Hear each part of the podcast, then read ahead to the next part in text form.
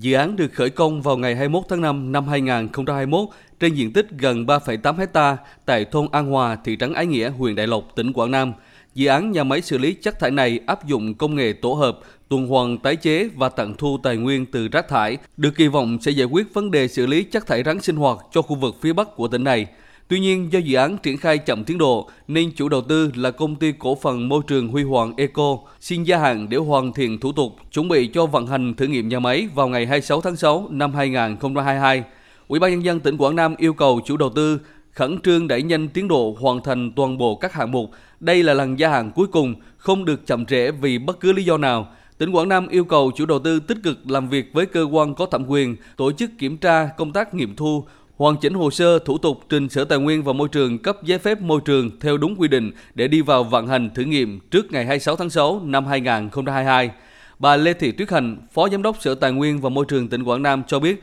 nhà máy xử lý chất thải sinh hoạt Bắc Quảng Nam đi vào hoạt động sẽ trực tiếp thay thế cho bãi rác Đại Hiệp tại huyện Đại Lộc đã quá tải nhiều năm nay.